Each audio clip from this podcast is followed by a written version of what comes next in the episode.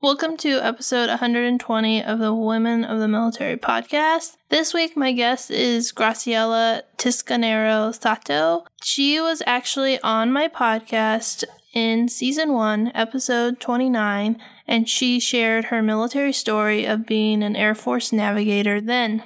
Through that interview, we got connected and we've stayed friends and collaborated on a few different projects. And last year, she released her book, Brand Before Your Resume. And since I'm doing podcast episodes twice a week, I've decided to reserve some extra time to do some deep dive topics on things that I think both women veterans need to hear and people who are joining the military. And I think everything that's in Grace's book, Brand Before Your Resume, is so important to hear and to talk about. So we decided to have a conversation about it, and I really loved how it turned out. And Graciela was generous enough to be on camera for this interview. So this episode is also on YouTube, and you can watch the full interview with both of us on YouTube on the new Women of the Military YouTube channel.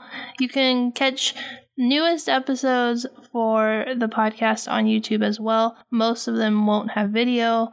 It's something that I'm working my way up to, and so maybe in the spring we'll see more on YouTube. But just wanted to let you guys know that you can watch the video there if you want to. You're listening to season three of the Women of the Military podcast. Here you will find the real stories of female service members. I'm Amanda Huffman. I am an Air Force veteran, military spouse, and mom. I created Women of the Military podcast in 2019 as a place to share the stories of female service members, past and present, with the goal of finding the heart of the story while uncovering the triumphs and challenges women face while serving in the military. If you want to be encouraged by the stories of military women and be inspired to change the world, keep tuned for this latest episode of Women of the Military. Grace, I'm so excited to have you on today. We met when you were on my podcast way back in the first year, and so I'm excited to have you on. I think you're my first repeat full interview guest. I just did a podcast earlier this month with some of the women who were on, and we did like six six interviews, but this is my first repeat guest. And so I'm really excited. And the reason that I asked you to be on the podcast is because you released a book that I think everyone should read called Brand Before Your Resume. And so let's talk about how that book came to be and, and then we'll go from there. Yeah, well, first, uh, what an honor to be a repeat um, guest on on your podcast. And look at look at you, look at what you've built since then, right? I was actually looking back at, at the uh, episode, you know, getting booked on another podcast. They were saying, you know, where have you appeared before? And I remember like, wow, I had to go way back to the beginning of your season because you've created so much since then. So, you know, hats off to you first for everything you've done since our first chat. So, yeah, Brand Before Your Resume. You know, it's the book I should have written years ago, but I was too busy actually doing the authentic personal branding workshops to ever sit down and, and write the book. But it's based on a process that I've been teaching at university campuses and veteran serving organizations and public libraries for community members and, and places where community members, military veterans, and transitioning military meet and spouses, of course. And, and what it is, it's it's the written form of the process that starts with a person. And it is my philosophy based on life experience that before you can go out into the world and impress people to, you know, get an interview or even to ask to be asked for your resume is you have to say something unique and grab people's attention. You have to cut through the noise and say something profoundly interesting so that people go, uh, whoa, tell me more about that. And, and, by the way, do you have your resume? Because my cousin over at wherever is hiring. That's what you want versus sitting by yourself all day with generic resumes and uploading them like too many people do, right? So it's, it's my philosophy that if we adopt a marketing mindset first and actually understand what that means, that it doesn't, you know, it's not talking about yourself and bragging. It's matching interesting bits about yourself. You know, first going inside yourself and thinking about yourself and your achievements and what you've done and, and, not being afraid to bring those out, but then not to start communicating until you really stop and think about who needs to hear this message. And that process is what I've been teaching in the workshops for student veterans and first generation students and Latinx students and corporate professionals for eight years now. And then I turned it into an online course. And then when COVID happened, I was like, I'm not traveling as much anymore. And now the work continues. You know, the different universities were able to pivot and then continue doing the professional development workshops for the students. But I had the time, Amanda, to finally sit down and transcribe the entire online class into a book. a lot of people make a book and then they make a class, but I had the class first. So it was like transcribe everything I teach in the class and then actually structure it, the visuals, and then really go through that brainstorming process that I'm sure we'll talk about. But that's how it started. It's it's literally the written form of the workshop I've done to serve thousands and thousands of people around the country. That's awesome. And one of the things I think that I found most interesting was how counter culture it was to everything I learned in tap class. Instead of being like, in TAP class, it was like everybody was like, go, go, go. And your book was like, the first thing I did was stop and think about what I want to do. And I think for me, when I transitioned, I stopped because I became a stay at home mom and I had the option and the time to figure out what I was passionate about. And so I started this hobby that turned into a business and now I'm doing something I love. But had I just gotten out of the military, I would have been a civil engineer, and I never would have gone through that process of discovery, which you talk about. So, why was that process of discovery so important for you? Oh, well, you know, I, I'm just sitting here reflecting on what you just said. Counterculture to the TAP class. I think I'm going to start using that. it's like if you've been through the TAP training, then you know that the counterculture is something you need to go find out about. I, I love that. That's a that's a great tagline. I just borrow that and quote you. No, seriously, that was my intention because when I was going through the transition, I was hearing that and I was hearing this whole push to do a resume because I think they were just assuming that I was going to be a navigator in the civilian world. like, what were they thinking, right? Like there is no, there's not even a such thing, right? So how do you do a resume for a new world? A new organization that you don't even know what that is. You've never been there you might not even know people working in that new place that you think you might want to go to if you've had that thought at all right? So why was it important to me? Well it was the the women veterans that i talk about in the book who basically were i i always called them this is my real transition assistance program. I hear what you guys are doing what the women were doing for me. And I'd go to the tap class because I basically hooked up with them the last six months, just you know, same timing. And I just couldn't believe it. You know, I couldn't believe the the the contrast. And so they're like, "What are they going to do? Like grade you on if you bring back a resume?" I'm like, "I don't have a resume." like, like don't do a resume. You're not ready, right? And so uh, they sat me down and they're like, "Here's what I remember." They said, "They said you have so much energy, so much talent, so much heart, but you have no idea what even exists out here for you." And I remember being told, "Well, what do you mean I don't know?" Right? Like I'm an adult. I had no idea. I mean, my world was very small. It was military aviation and deployments and getting my master's degree and, you know, in that in that cocoon. And so having them tell me to just stop, you need to now do a self-assessment and understand the person that you are now and what matters to you because you're not the same person you were when you went in. Right. And having somebody actually say that in that language, that was so important, so eye opening. And I realized that, yeah, they were right. I didn't know what was important to me anymore. You know, I was just doing my daily thing. So that's why it's important, Amanda, just to, to have somebody, you know, maybe it's us, it's this podcast. So someone says, no, just stop. Do not speed ahead into the unknown and end up somewhere that you're going to hate in a year or two. Cause, you know, a lot of people do that. What is it? 50% of transition to veterans who end up in a corporate role leave in a year that's not a good statistic, right? And that's indicative of the go, go, go and, you know, the way that they're pushing you because they want their metrics, right? To measure how successfully they've placed veterans. But if you want to be happy, then please stop and look inside yourself. And, and that's, I share that because that's what I did. And I would never have done that because I was in the go go culture and that's my personality. So I think it's really important to have those mentors who can look at you very honestly and say, no, the most important thing you should do is just stop and then let's assess ourselves. And, you know, very importantly, it's not an ASVAB assessment. It's not your skills, right? It's you already know your skills. It's not that. It's more of you know, what kind of people do I like to work with? Do I like to work in big groups, little groups? Do I want to be the you know, the, the big dog and the leader? Do I want to be the big fish in the little pond or the little fish in the big pond? Do I want to hide? What kind of work is important? And so these, these questions that, um, that were in the self assessment that they put me through really opened my eyes to, and you're going to laugh. Okay. I'm going to say this because it's mili- the military community. the thing I will never forget from that self assessment, you know, after a decade of service, literally it said in the self assessment, you can succeed in a highly in a very a highly hierarchical organization but you'd be going against your very nature to do so. Wow. And i remember going wow that explains all those times i got called into the commander's office for being you know, too vocal for being a captain, right? And it was true. It's like one of the things that came out of that assessment is, yeah, you can be in that kind of structure, but it's just you're going against your very nature. I want to mm-hmm. stop you because it reminds me of a story from the interview on the podcast when you got to pick your plane, but women couldn't be in fighters. And so you were like, I want to be in a fighter. And they were like, You can't, Lieutenant. And you're like, I know, but I want you to know.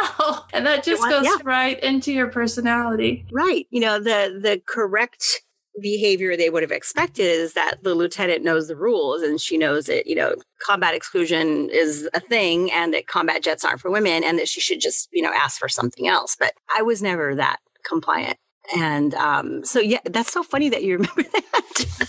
Oh, but that but was so. Yeah. I, I, mean, that part of the conversation has stuck with me because I would never have done that. I would have been like, I'm a little airman or a lieutenant, and I'm supposed to do what I'm supposed to do, and I know the rules. And so to hear you say that you like stood up and stood up for what was right and made a statement that way, I was like, that's so awesome. Well, I think it's it, it, comes back from my my whole rebellious way I grew up in my Mexican culture, right? I was supposed to be a compliant, quiet little girl, and I never was. And I think that's just an extension of that. But yeah, and you know what's funny that since since that conversation a year ago, uh, right before we went into the whole shutdown, I was at the Women Aviation International conference, and I got to meet the first woman who actually did select a combat jet just a year later, right? A year and a month after my uh, situation. She was Lieutenant Jeannie Flinn at the time, and she's now three star general Jeannie Leavitt. And she was running all of their Air Force recruiting service. And now she's running all the Air Education Training Command. So I got to meet her at the conference, my shero, you know, from, from back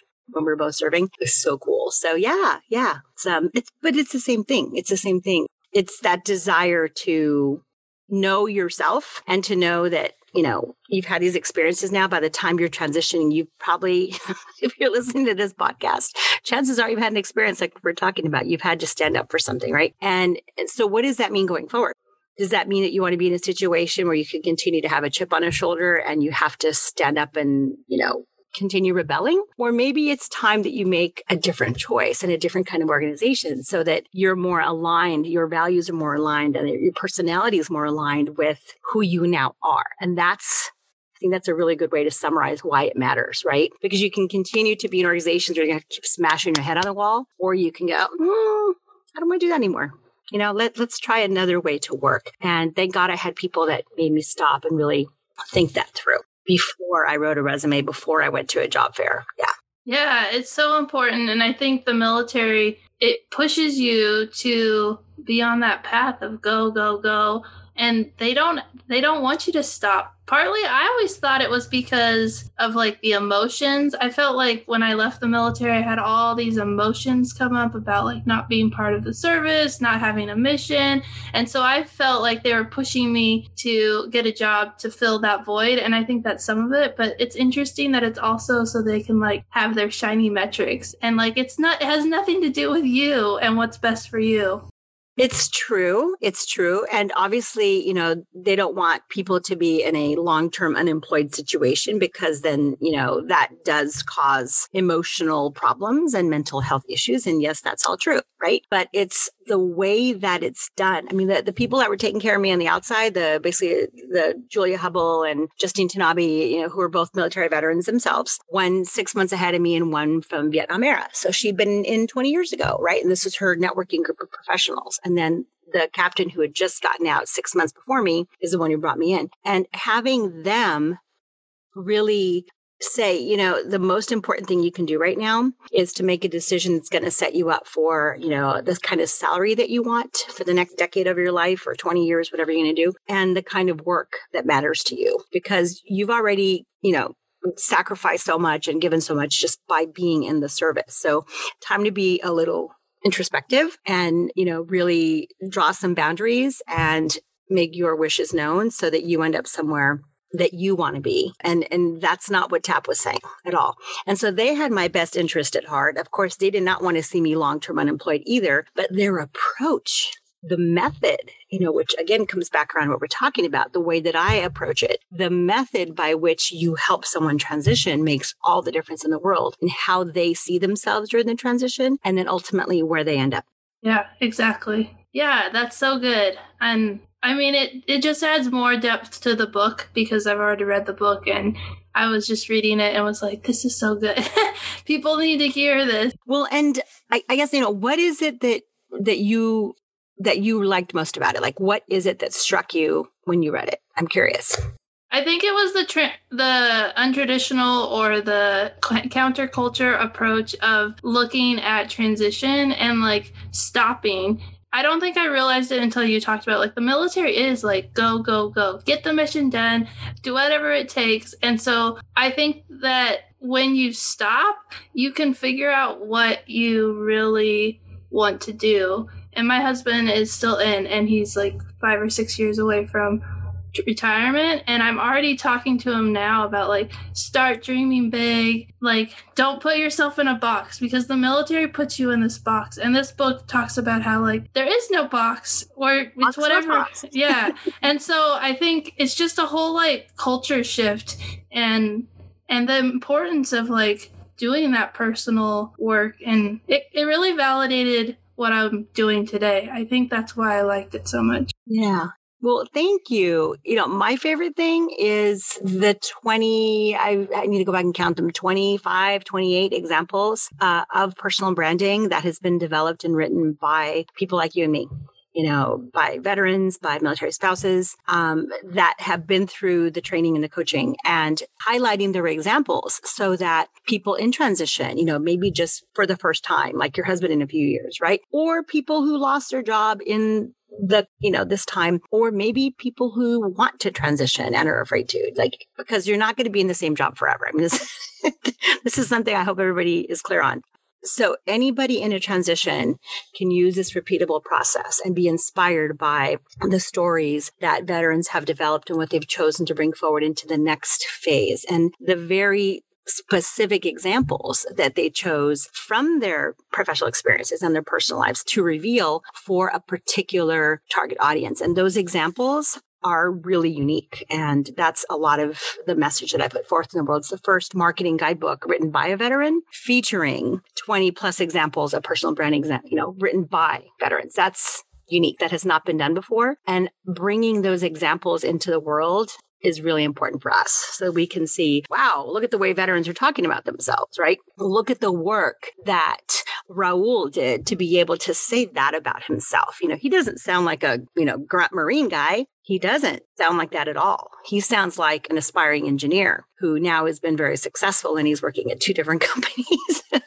like he's doing half and half, trying to figure out what he was going to do next while finishing school. And so when we see those examples from our own community, I think there's nothing more inspirational to help us understand why it's important to follow these processes. Yeah, it's so important and it and I like that you can use it not just transitioning out of the military, but like as a business owner or as just an employee, pivoting is a part of life. You don't know what's going to happen. You could have kids, you could move and like military spouses move all the time.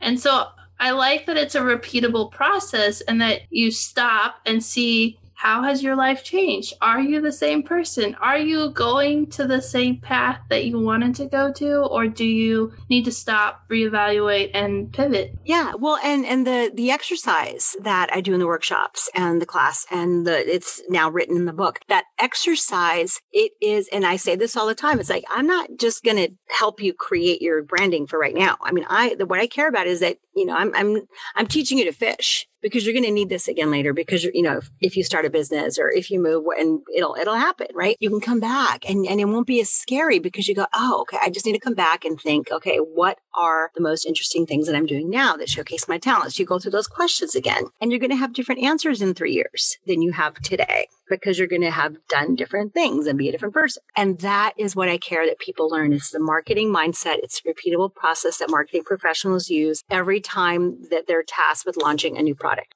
or a new service. You go right back to the basic things of what is the essence of what we're doing? What is different about this you know product or service. You it's a, the parallel you know what the exercise is. It's a parallel of the process that we use in corporate marketing to brand and message whatever we're launching. And that's that's what i'm bringing with this book is all that decade of corporate marketing experience that I had after the Air Force before I started my business. And being able to take those processes and the methods and apply them to a person to bring out those attributes, as I like to call it. I like to use that marketing language. You know, what are the product attributes that you may wish to reveal? And that's the introspective work that if you're just jumping into resumes and starting to plug them in, then you missed it. And then I don't know what it is that you're hoping is going to happen because you're not telling a story that's unique and amazing. And it, you know, that's not how people get hired and, and get noticed right and so that that is really important so thank you for focusing on the fact that it is a repeatable process super important yeah. And the other thing you can use it for different stuff. Like you mentioned launching a product. So it's not just for launching yourself into whatever job you want but also like you use this process for your book when you launched it. And so yeah, that's a great connection. And and it is because it is rooted in the marketing mindset. And I have to stop and explain in the book what that is, you know, because a lot of people think that marketing is advertising, a lot of people think that marketing is selling, and that's not what marketing is, right? And so I always have to stop and I do this in the workshop and explain what the marketing process is and how it intersects with sales and advertising. But the truth is that no one's going to be selling and advertising until the marketing work is done. Right. I mean, that's it. So, so the branding and the introspective work and the, the hard work of the marketer and the target audience and understanding what matters to them and how do I get through to their minds, that always precedes a website, launching any product, writing a press release. Those things are the deliverables, right? That's what you create once you have your message and you know what the best things are of your product and you looked at the competitive landscape and you, and you know how you're going to distinguish yourself, right? Then you go create those things. And what do we do in TAP is we say, go create your deliverable first. Go write a resume and go do a LinkedIn profile. And you're back, you're like, well, what am I selling? I don't know. So, you know, it's funny because entrepreneurs, when I do this workshop for entrepreneurs, and I did this at um, downtown San Francisco in the WeWork building when I was in the Bunker Labs Better Residence program, I went ahead and held one of these workshops for everybody in the WeWork community in San Francisco. So I had this room full of entrepreneurs, and I'll never forget because it's like it always happens. When I just pick someone, I'm like, okay, who has already launched their website? And so this woman comes up and she had a cannabis brownie business. And so I said, show me your website. So she shows it. And I said, show me the part where you tell us your story as the founder. You know, because I was curious to like, how did she decide to start this business? And she looks at me and she's like, well, I don't have that. It's like, I just want you to buy my stuff. so you don't want us to know anything about you or why you decided to start it or why we should buy from you versus the next cannabis store. You just want us to come here and buy your stuff. It's like, that's not how people buy things.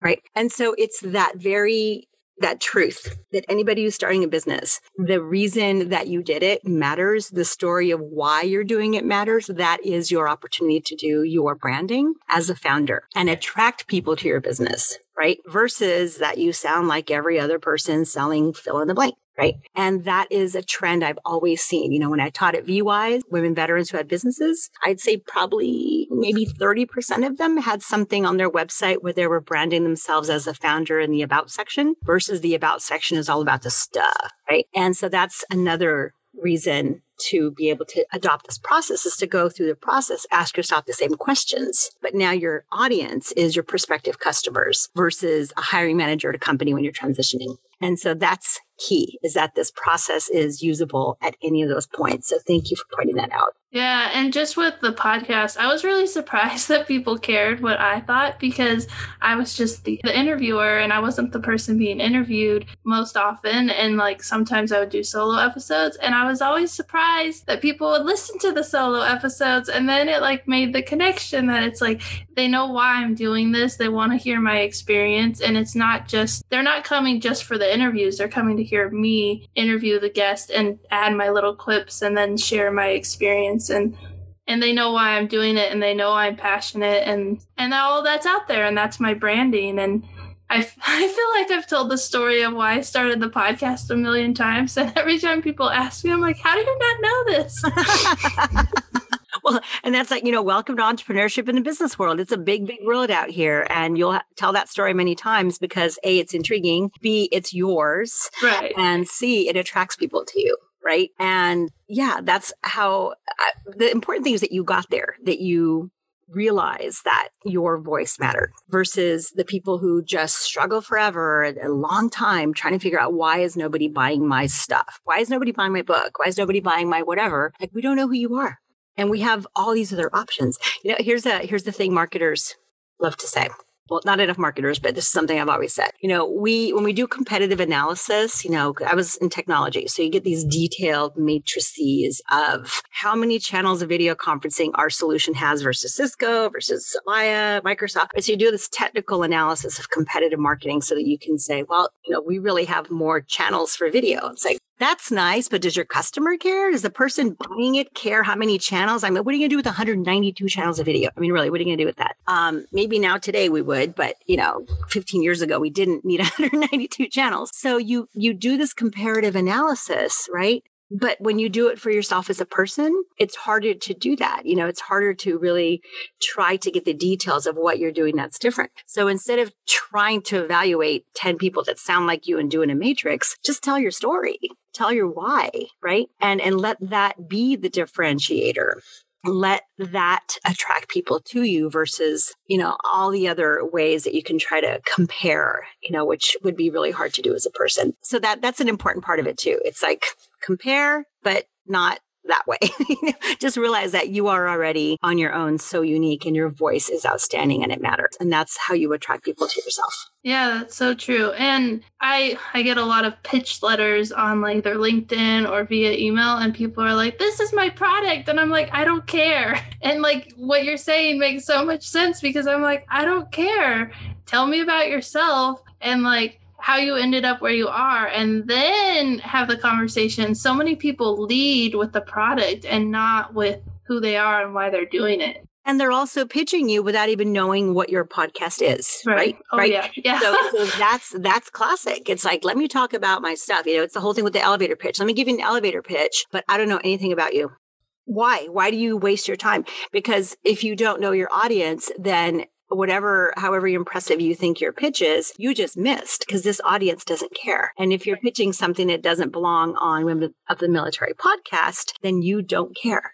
Right. And you also see their, their branding is now neg- negatively affected because they came to you with something completely ignorant of you as the audience. And so that's a really good example in reverse of why that person needed to do their homework about you and your podcast and what you care about and who you're interviewing. And then they need to tailor their message so that they're unique and differentiated in your eyes. And that, my friend, is marketing. And that takes a lot of time to really think about the audience and then come back and say, what value can I really add to her podcast? And then write your pitch. Okay. People want to create one resume and feed it 500 times. That's what they're doing to you. And that's not marketing. That's spammy right? So that's actually a really good example of the process uh, that really requires that work you know inside yourself but then you don't actually do the the branding itself until you think about your audience Yeah. and in workshops i like to walk the room and you know virtual you know walk the room virtually. And people will always say, you know, student veterans, especially, you know, we're ambitious people. We have lots of things we want to do, right? Once you actually start thinking about what you can do next, like all these things become available and people are like, well, how do I choose one audience? I want to do this and this and this and this and this. And I go, okay, well, welcome to the club. That's that's that's been my life. But for the purposes of you actually getting your branding done today and understanding how to get to the finish line, pick one. Okay. It doesn't mean that you have to do this and you're committed to this, right? It's like, I need you to choose one of these audiences so that now we can think about that audience and get this done. Because if you're trying to be all things to all people, you'll miss. And that is yeah. And that's hard for people, right? To just pick one audience, right? It's easier when you're in business because you know who you're trying to attract. You know, like if you're doing a pitch to get a sponsor, then that's your audience and you're very focused on that. You don't really care about impressing hardware store owners, right? Like doesn't matter. So, so that's really important to be able to have that focus. And, um, that's actually a challenge for a lot of people is like, well, how do I pick? I'm like, I don't know, just pick one because you're going to learn the process. And then if next week you say, no, I don't really think I want to go work for a cloud computing company. I think I'd rather go work in um, creative advertising agency. Okay. Well, just, you already have all your stuff you might reveal. Go back to your exercise and now think about this audience and then choose different parts of what you came up with to pitch this direction. But you already have the core figured out because you did the introspective work. And then they go, oh, okay, I get it. Right. And then they'll send me two versions. Well, this is the version if I go do this. And I'm like, awesome. Okay. Now you get to pick what you want to put on LinkedIn so that you'll start attracting those people. And then if you change your mind in a year, change it. Yeah, that's it's so oh man, it's so eye opening. And even though I already I know this stuff, but it's just so good to hear it again and to and to think about people listening who are either about to transition or if they have transitioned. And I just really get frustrated when I talk about TAP because I was eight months pregnant when I went through TAP and I felt so out of place. I had to be there because the government made me be there, but it was a colossal waste of time. Right. And yeah. it was so frustrating. What what's so interesting about that also is how the military approaches it, like the difference between the different services, right? I was meeting with uh, a group, an innovation lab at Travis Air Force Base here in Northern California. And the colonel there that came to talk to us, he was saying, I'm trying to stand up something that some Army bases already do. And what he wanted to do is when you put your paperwork in that you're leaving, instead of I don't know what it was for you, but I know that I was deploying up until two weeks before I got out. I was in Malaysia two weeks before getting out of the military.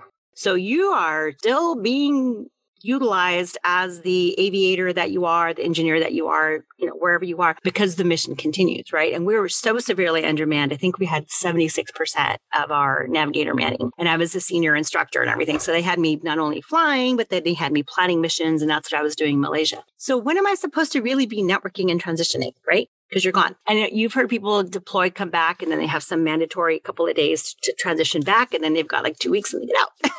like, Okay, so this colonel, what he was trying to do, and I'm still in touch with him, I hope he succeeds. He wants to actually have a transition squadron so that when you put your paperwork in, you get reassigned. You like PCA into this transition squadron. And then your job the next six months is to learn how to become a civilian.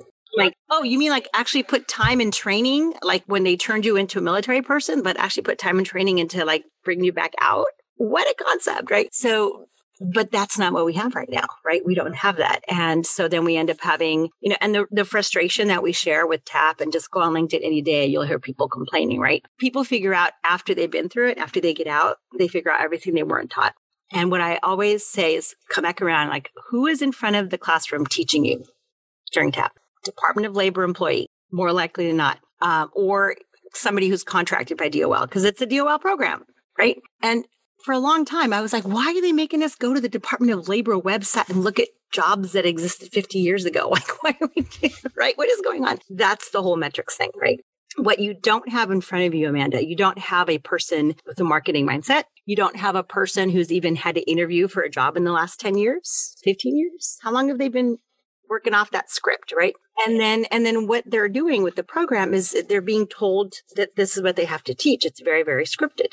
So, where is the real help that you need as somebody that's about to go to college, if you haven't been, or about to cross over into tech or leave aviation to go into cloud computing, which is what somebody I'm mentoring in the Central Valley is doing right now. She's an AV mechanic and she wants to go work for Google and cloud computing, right? Where are the people teaching you during TAP that have done any of that?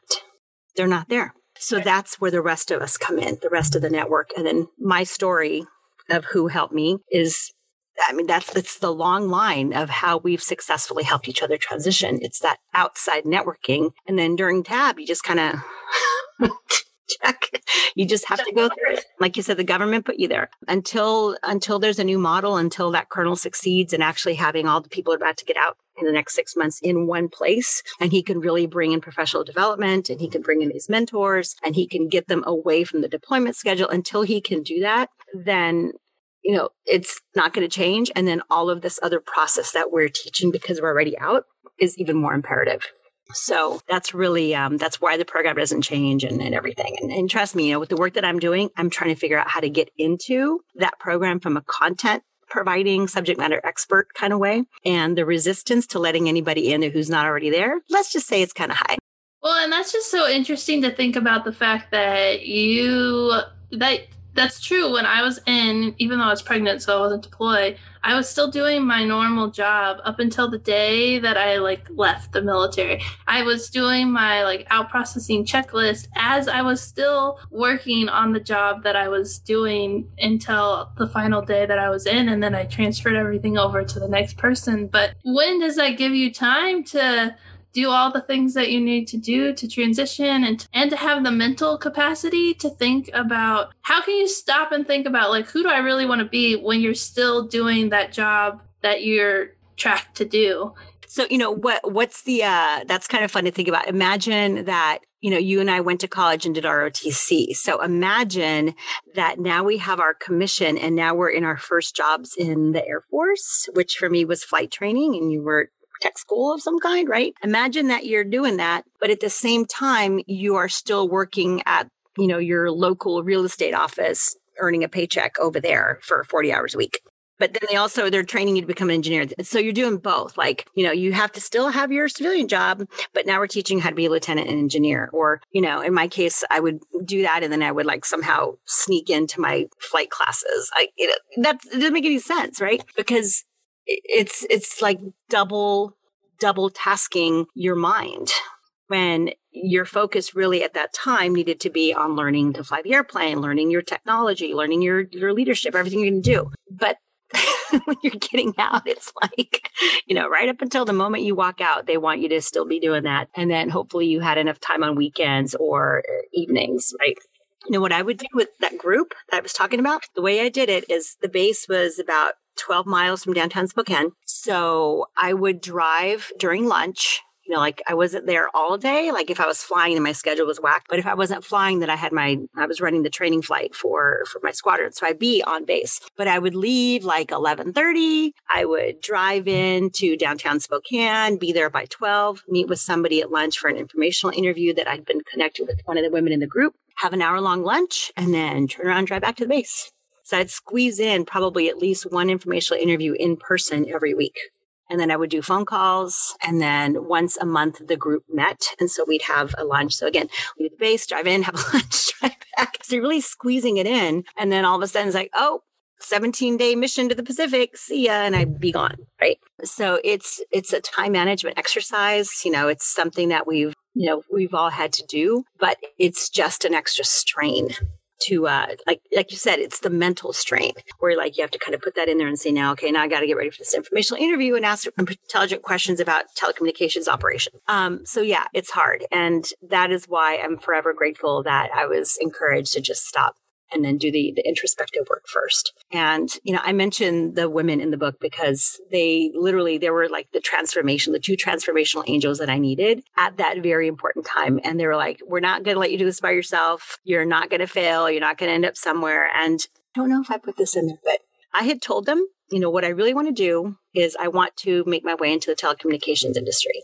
And I don't know what role fits me best. I'm in ops now, but what does that even mean in a corporate function, right? And so they said, okay, we'll interview people and find out what they do. Okay.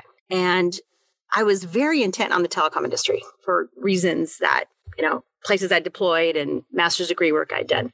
So when I started interviewing Amanda, I came back and like, hey, I just got a job offer with Allied Signal in Phoenix, Arizona. And they're like, what?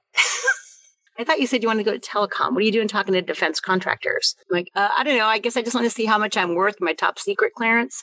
because, you know, it was like the thing I thought I should do. And they're like, you said you wanted to work in Silicon Valley in the telecommunications industry. What are you doing entertaining, moving to Phoenix, working for a defense contractor? And so they were like my accountability partner. Like, what are you doing?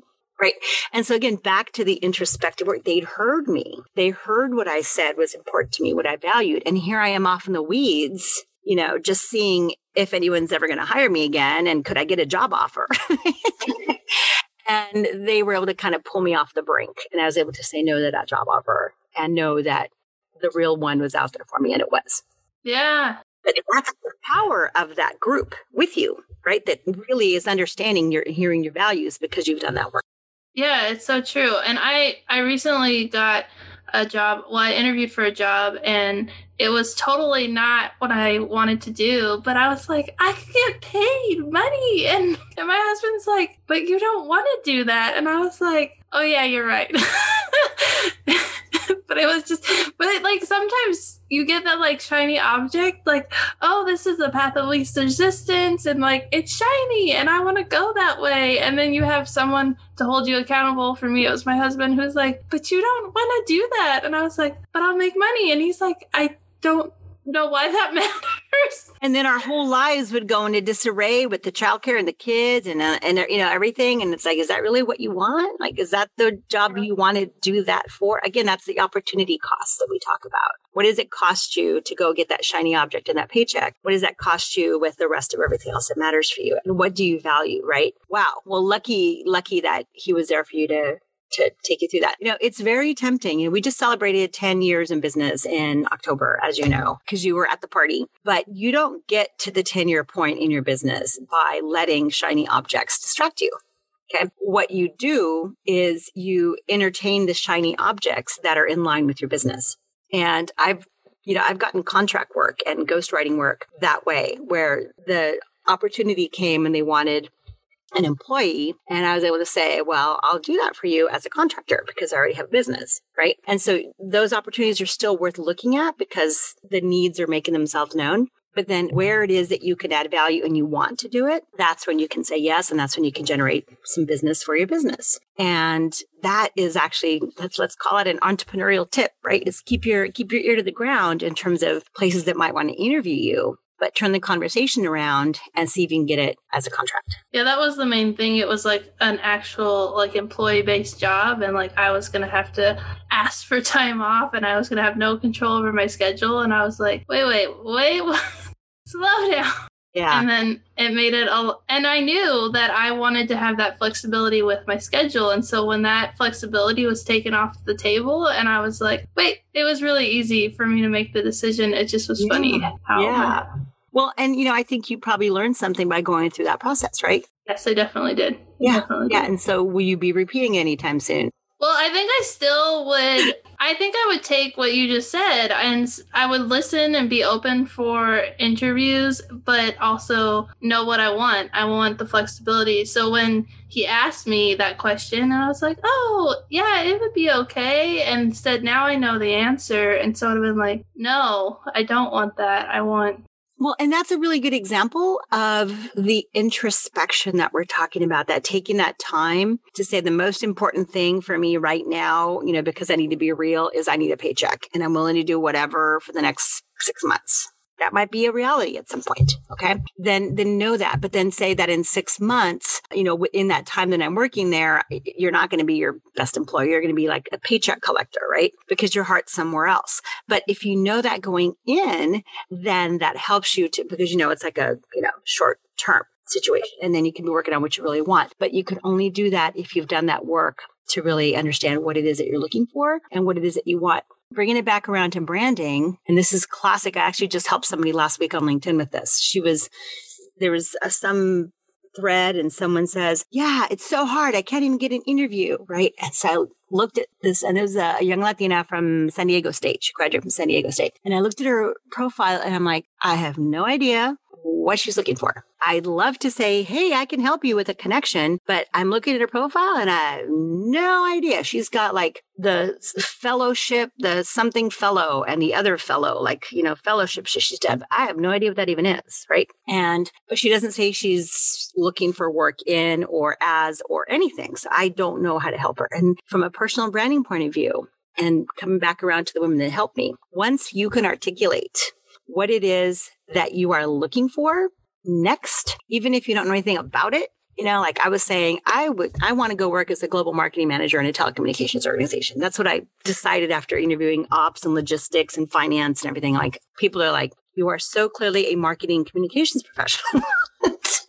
okay.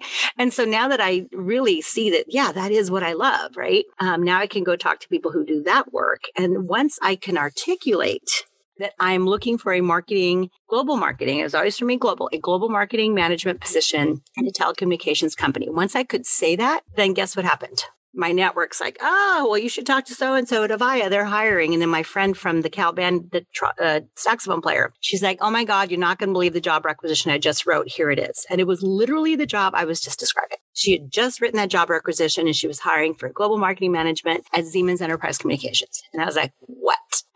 So literally when you articulate what you want into the world, when you are branding yourself with your wishes and your goal and how you see yourself in the next phase of your life, that's when people can help you.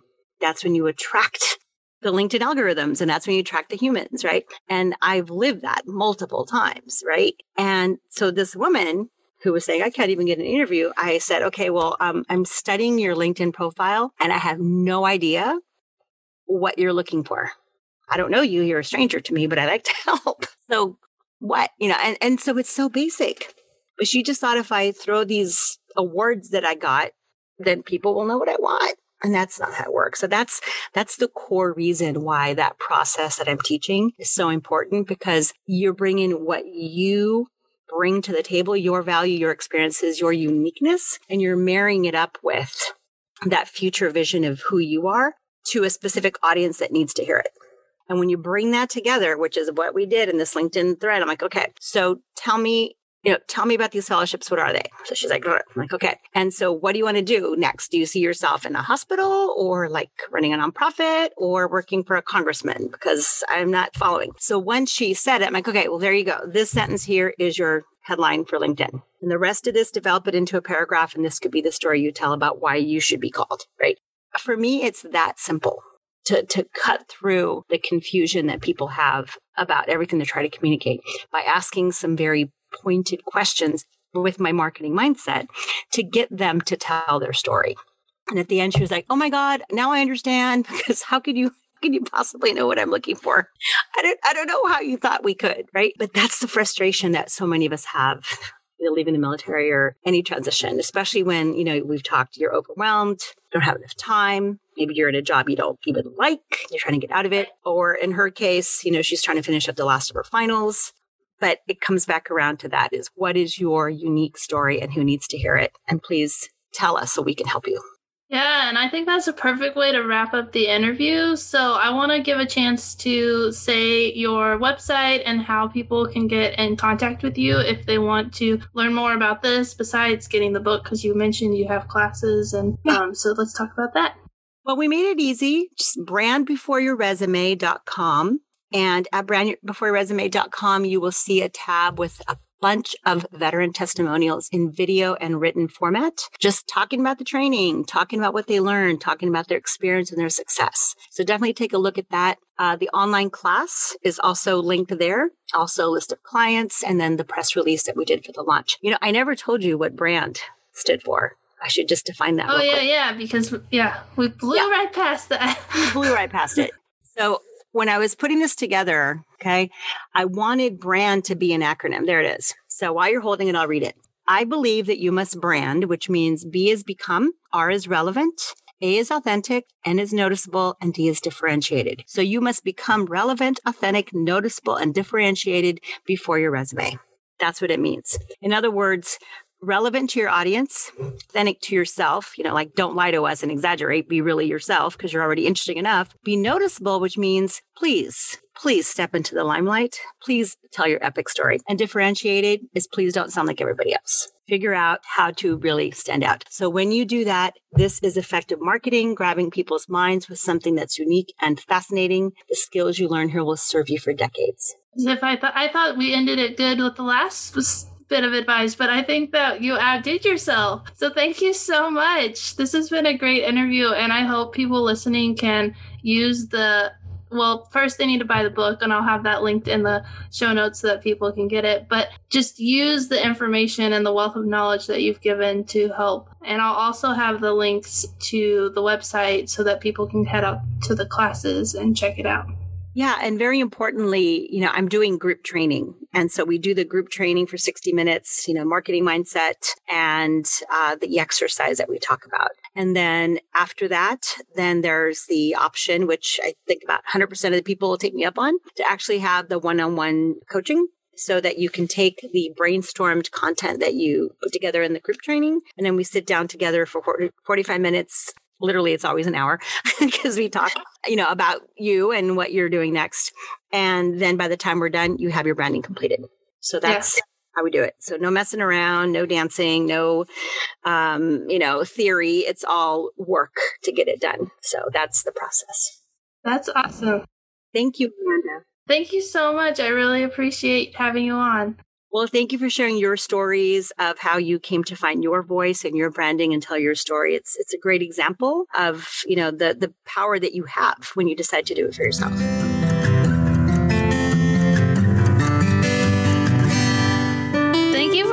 Listening to this week's episode of Women of the Military Podcast. Do you love all things Women of the Military Podcast? Become a subscriber so you never miss an episode and consider leaving a review. It really helps people find the podcast and helps the podcast to grow. Are you still listening? You could be a part of the mission of telling the stories of military women by joining me on Patreon at patreon.com slash women of the military or you can order my book, Women of the Military on Amazon. Every dollar helps helps continue the work I am doing. Are you a business owner? Do you want to get your product or service in front of the Women of the Military podcast audience? Get in touch with the Women of the Military podcast team to learn more. All the links on how you can support Women of the Military podcast are located in the show notes. Thanks again for listening and for your support.